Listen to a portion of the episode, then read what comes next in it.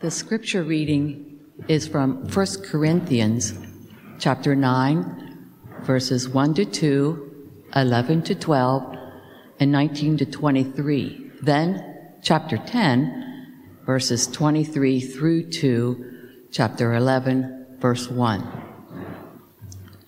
Am I not free? Am I not an apostle? Have I not seen Jesus our Lord?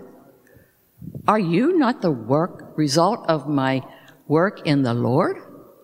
Even though I may not be an apostle to others, surely I am to you, for you are the seal of my apostleship in the Lord.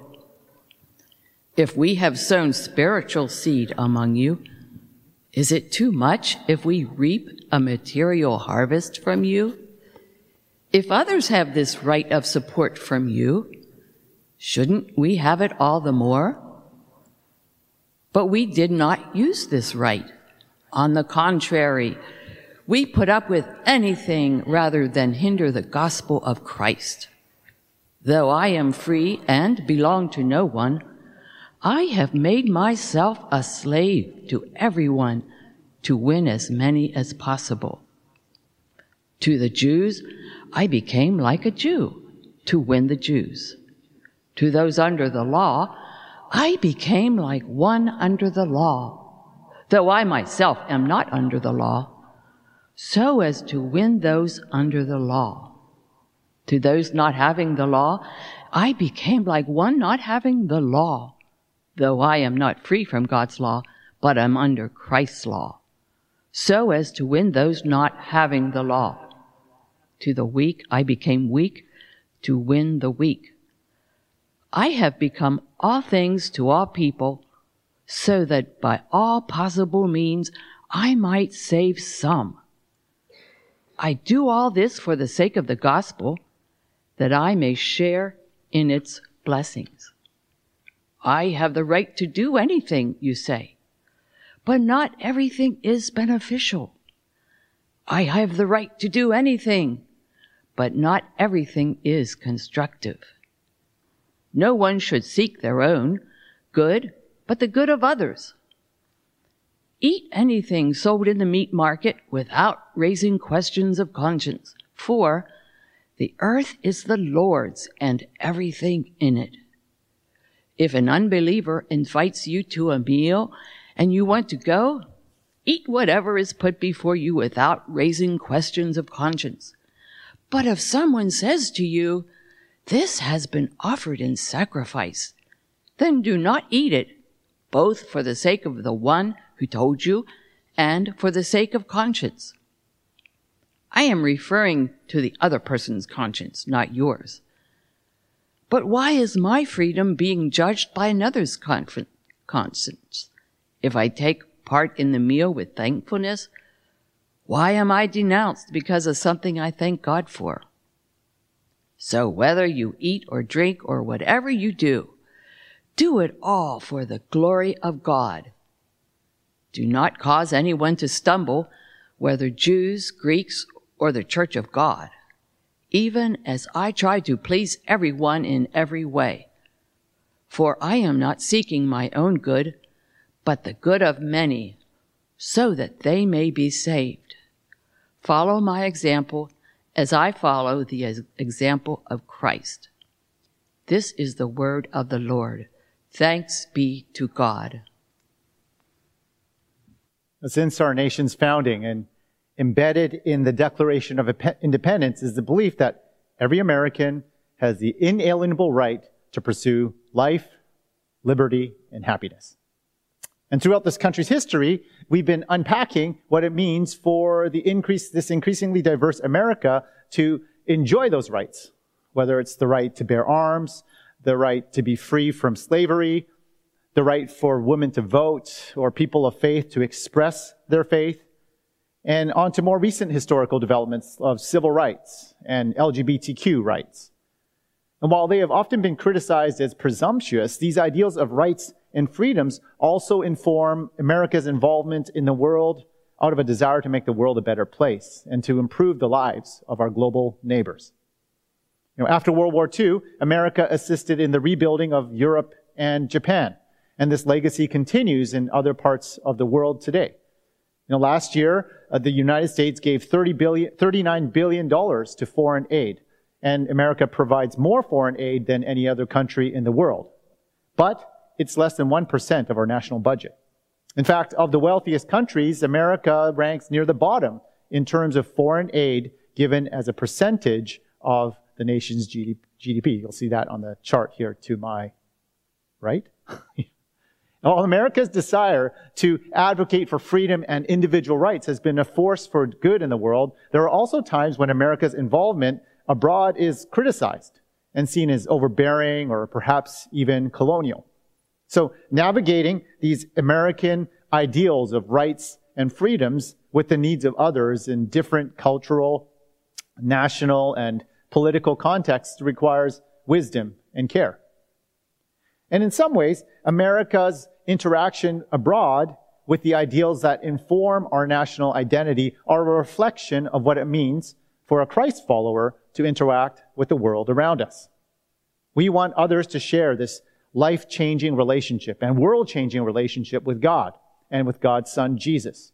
In our understanding of what it means to be free and the kind of rights that we enjoy when we come into relationship with Jesus, the one who is uh, ultimately free and the one who holds all rights as the creator of the universe. We're trying to figure out what that looks like. You know, many of us, or many people hope for religion just to tell us what to do so that we can live a good and happy life. But often life is a lot more nuanced than that. You know, as Christ followers, we're called to be in the world, but not of the world. And as we heard in this text today, Paul speaks of his freedom, saying, I am free and I belong to no one, as he says in verse 19 of chapter 9. In verse 10, verse 23, he quotes the Corinthian church's own words, thinking, I have the right to do anything in their understanding of the gospel and in the freedom they have of their conscience. Now, if you combine these kinds of statements with the words of Jesus that we sung earlier today that said, the one that, whom the Son sets free is free indeed, you'll realize that verses like these really easily resonate with our individualistic approach to our rights and our freedoms. And often these rights and freedoms are used to justify why the government or why someone else shouldn't interfere with our freedom to worship or freedom to choose a particular lifestyle. Or we gather to, or, or we, uh, we use our freedoms and rights as reasons to be wary of mask guidelines and pandemic lockdowns. So, what's the way through this?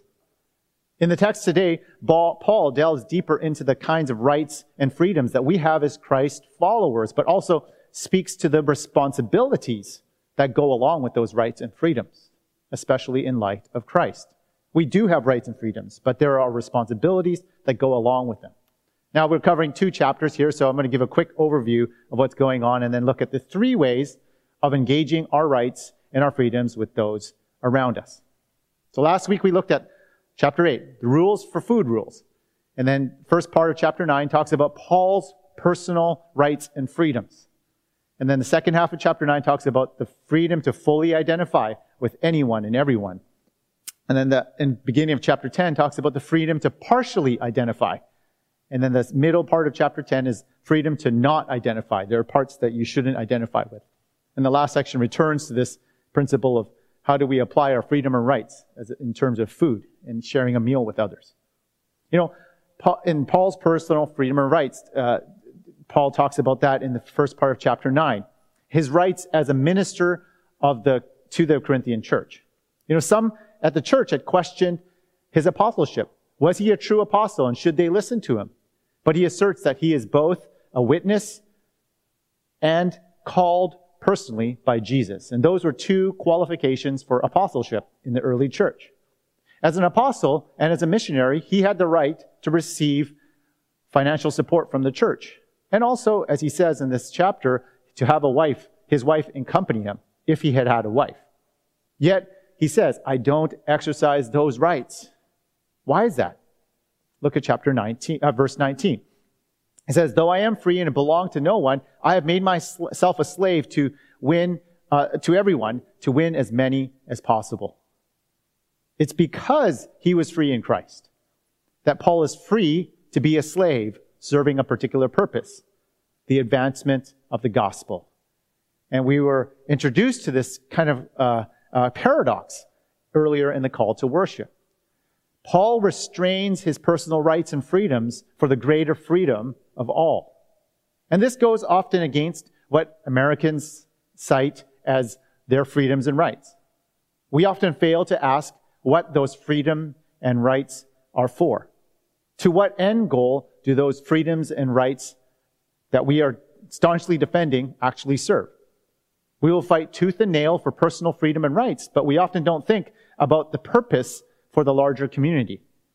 Much of what makes news today is essentially one group not wanting another group to uh, impose restrictions on their individual rights. A lot of the shouting across the aisle is often comes across just as pure selfishness. You know, in the sci-fi series Star Trek, there is something known as the Prime Directive. That any Starfleet exploration, any Starfleet crew member must follow when their crews encounter a new people group. And though they might have superior knowledge and strength and technology, Starfleet personnel must not interfere with the normal development of a more primitive civilization that they encounter. They needed wisdom to, uh, in how they shared their technology and knowledge in a way that didn't adversely affect the civilization that they interacted with.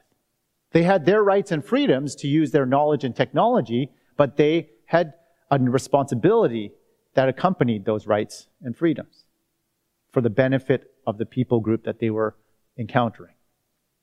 For Paul, though he has rights and freedoms, he exercises and withholds exercising those rights depending on the circumstance and depending on who he is trying to reach with the gospel. The exercising of his personal rights and freedoms is not what takes priority for Paul, but it's first the concern for the hearer to receive the gospel. This is the ultimate act of love for the other, doing whatever it takes for people to enter into a flourishing and loving relationship with the living God. That's the overlying responsibility that informs the exercise of our rights and our freedoms. That's the prime directive, if you like, in God's kingdom. Radical love for the other that helps them takes further, take further steps in their relationship to, with Jesus.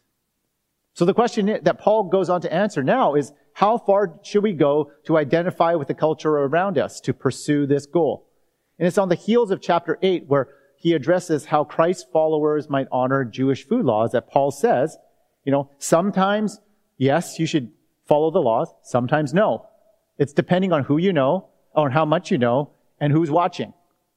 But this issue addresses a deep theological concern that's worth talking about. And that's what we're doing here right now. It's in these chapters that Paul unpacks this trilogy of three relationships between Christ's followers and the world around us. Three ways to engage in this prime directive of God's kingdom. And the important thing for us is to distinguish between those situations. Now, first, there's total identification, where he says, be all things to all people. Secondly is partial identification. Be some things to some people. And then the third is don't identify at all. Be nothing to nobody. Let's talk about the first one freedom for total identification in verses 19 to 23 of chapter 9. As we've been learning in this series, you'll see it up on the screen here. When we see the text presented as a chiasm, the Jewish rhetorical structure often used at the time, it helps us see the argument. In verses 19 and 22 and 23, Paul's goal is clearly repeated here. You see it highlighted in yellow.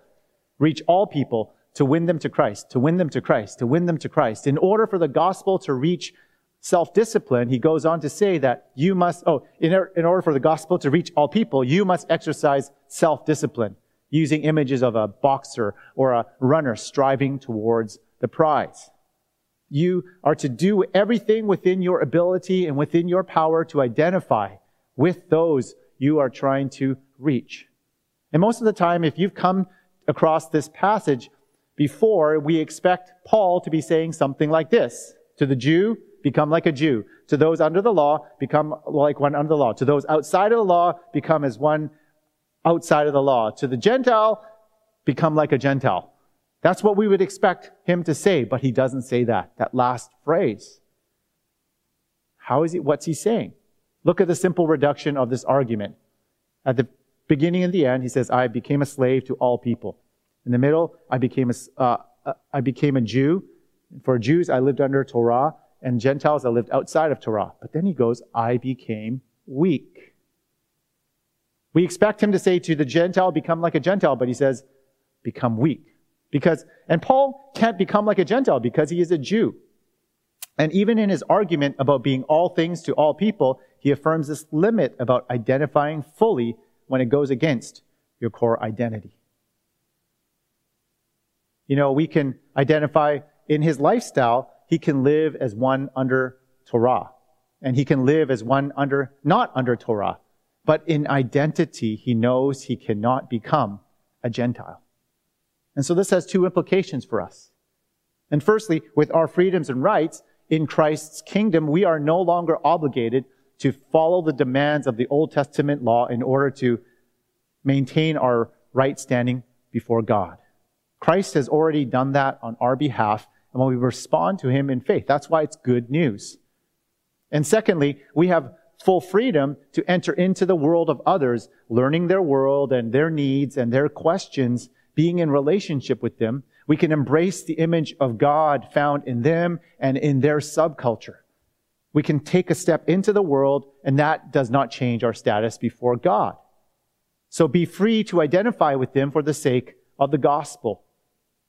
But while we can identify with their weakness by acknowledging our own, there are limits where identification with them fully can confront our identities as followers of Christ. And this leads us to the second kind of identification, partial identification. the beginning of chapter 10, uh, we can see that it's one thing to identify with the language and the food and the clothing and the music and maybe patterns of interaction of others. But what about the sacraments of others? The sacraments are those specific actions that express meaning in their worldview and identity. Just how far do we go in identifying with others? in First uh, Corinthians chapter 5, verse 10, uh, chapter 10, verse 3 and 4, Paul describes and links it back to the Old Testament Hebrew Exodus.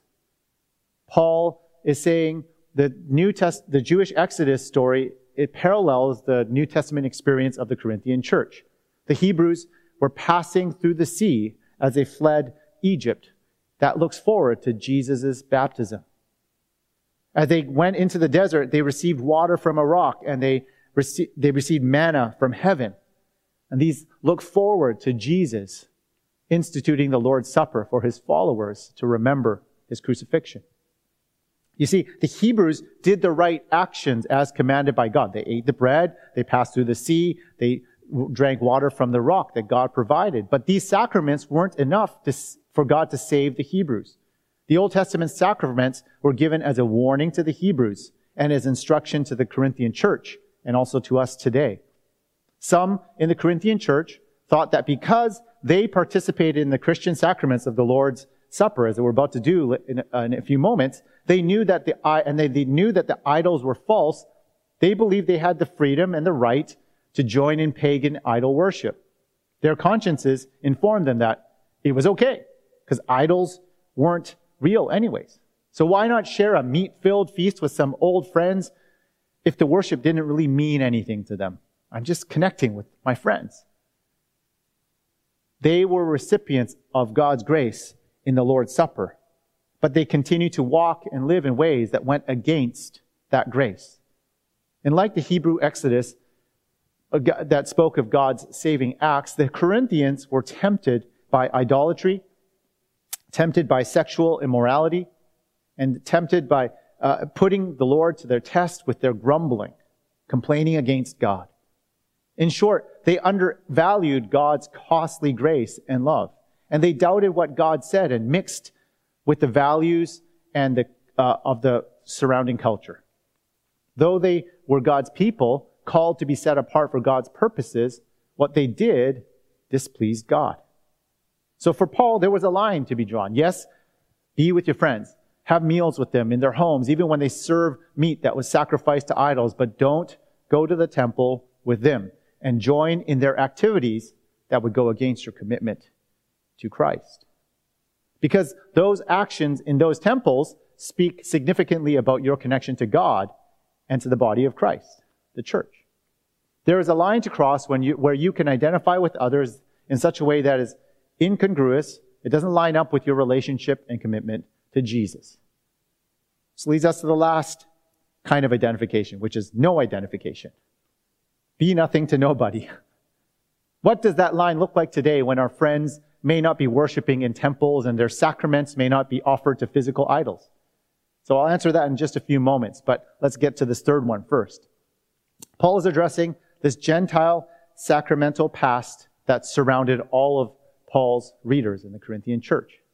In the middle of chapter 10, verse 20, Paul contrasts the cup of the Lord, the cup of the Lord, with the cup of demons, and the body of Christ with the table of demons. And what he's saying is you cannot be in communion with the Lord and in communion with demons through idol worship, which is essentially what idol worship is. You cannot be both and in this instance. It's an either or. You see, communion in the body of Christ unites us to the body of Christ, the church, and to the, and to the church that is his body and exclusively so. In verse 17, ch- chapter 10, verse 17, Paul, uh, Paul refers to one loaf. We who are many as one body, for we all share in one loaf. And this loaf and body is referring to Christ's followers, not the entire human race. So the worship of idols is, in Paul's view, joining with demons, which gives reason for Christ's followers to not identify with certain practices for the sake of the gospel. Because to do so is detrimental not only to your witness of Christ to others, which is the goal, that's the main point, but it also affects our relationship with God and with the body of Christ. So, summarizing these three ways to live, our, live out our rights and freedoms responsibly. One is be all things to all people, share with others in a cultural setting without losing your identity have the freedom to do that because of what Christ has done for us. Secondly, be some things to some people. Remember the warning of the Hebrew Exodus. They obeyed God in the sacraments God instituted, but the Hebrews failed in the ethical responses to those sacraments.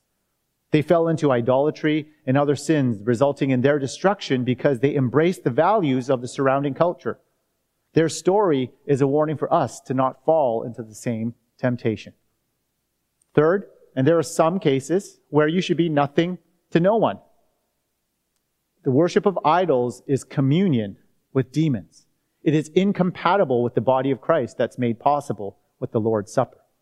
Now, going back to that question, it's like, well, I don't, we don't really have pagan temples that we're tempted by. So we don't have these obvious physical temples and we don't have these idols that we would bow down to and these feasts to the idols. But we, what we do worship in our world is ideologies that we give our lives and our attention to.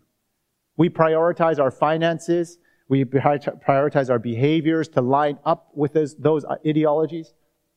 We have some, we have meals and with people who share the same passions. We network with them and we depend, become dependent on them. And in short, we often give our lives to whatever cause that is, whatever ideology that frames the world for us. But often our identification with the surrounding culture, even if it's well intended, we can all fall into the same idolatry. You know, what's a good indicator of leaning towards idolatry in your life? For me, it's when I have that thing that rises up in my heart that says, you know, I gotta have this, God. Or, or God, I actually don't really want to hear what you have to say about this, this part of my life. That's no go zone. I figured it out. I'm okay with it. I'm good with where I'm at. Just let me do my stuff. You know, as a single person, I struggle with how to appropriately and faithfully understand my attractions and express myself sexually in a way that honored God. You know, Hollywood sold me the lie that having a romantic partner was a necessity to be a complete person. And porn told me that sexual expression and feeling good was a right that every human enjoyed as long as no one got hurt.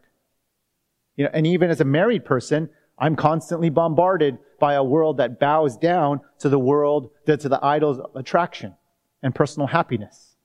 Those are considered my rights and my freedoms that the world says I'm entitled to those. And no one and no ideology has the right to prevent me from fulfilling those expectations. You know, I can participate in the Lord's Supper with you all on a Sunday and walk back out and be tempted to bow my life in union with those ideals. But those aren't the kinds of rights and freedoms that God says are integral to your true happiness and well-being. The story of God in scripture says that aligning our lives with God's in all parts of our lives is what brings maximum flourishing to our life and to the world we live in. And sharing the message of Christ to make the world more whole and to make the world more just is what brings ultimate happiness and brings ultimate blessing. So how do we enter in to this blessing of sharing the gospel with those who may have a different life experience than us? We return back to Paul's statement about being all things to all people. And the one distinction that he makes, as we highlighted earlier in verse 22 and 23, saying, To the weak I became weak to win the weak. I have become all things to all people so that by all possible means I might save some. I do this for the sake of the gospel that I may share in its blessings. That's happiness language. That's, you know, meaning language. Paul is just continuing his understanding of Christ's incarnation. You see, Jesus, the creator of the universe, emptied himself for the sake of the gospel. Jesus commanded his disciples to do the same when they go out, when they went out to do ministry. He said, take nothing with you. In other words, go in weakness, go in poverty to serve others. You know, weakness and strength is something that Paul introduced in the previous chapter that we talked about last week on eating meat sacrificed to idols. There he said, you who are strong in your faith, go and empty yourself of your strong conscience to serve those who are weak in conscience. Spend time with them. Be in their world, and perhaps there is something in their strength that can speak to your weakness. You know, D.T. Niles is a Sri Lankan pastor and a theologian who comments on how serving from a position of power is not actually true service. It's beneficence. Ministering in a developing country, that's where he, you know, in Sri Lanka, he saw many Western Christians come and hope to preach the gospel, and they built hospitals and schools and farms, and small business. And while these initiatives helped the communities, they were seen as sources of secular strength, patronage, and control, perhaps, and where donors are making money off of these initiatives. And in areas where there is great need, like Sri Lanka, the, the church became something to be suspicious of and to be feared, or perhaps to be dependent on.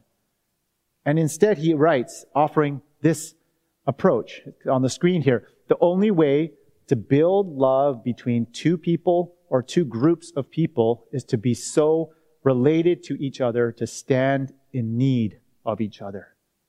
The Christian community must serve, but it must also be in a position where it needs to be served.